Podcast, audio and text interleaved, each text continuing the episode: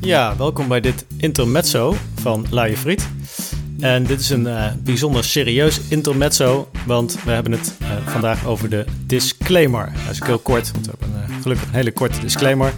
Maar ieder zichzelf respecterend programma heeft tegenwoordig een disclaimer waarbij je gewaarschuwd wordt voor mogelijk confronterende inhoud of prikkelende inhoud of chockerende inhoud. En nou ja, alles in potentie zou kunnen prikkelen of chockeren.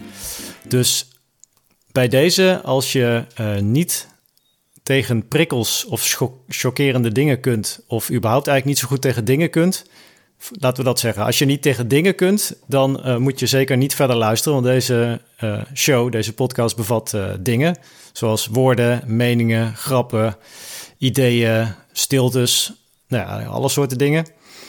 En ja, stilte is eigenlijk misschien dan weer geen ding, hè? maar goed, ook dat is weer een mening, dus dat valt ook binnen deze disclaimer. Dus neem alsjeblieft niks serieus wat we zeggen. Uh, wij doen ook maar wat. We hebben geen patent op de waarheid. We hebben eerlijk gezegd geen idee waar we het over hebben. Waarheid is natuurlijk sowieso een uh, zeer uh, rekbaar begrip. Dus denk vooral zelf na. Um, en nou, mocht je iets tegen dingen hebben, luister dan vooral niet verder. Als je echter wel van dingen houdt, zoals meningen en grappen en allerlei andere soorten inhoud, dan uh, luister zeker verder. En dan gaan we er weer een mooie podcast van maken de komende aflevering. Oké, dankjewel en tot later.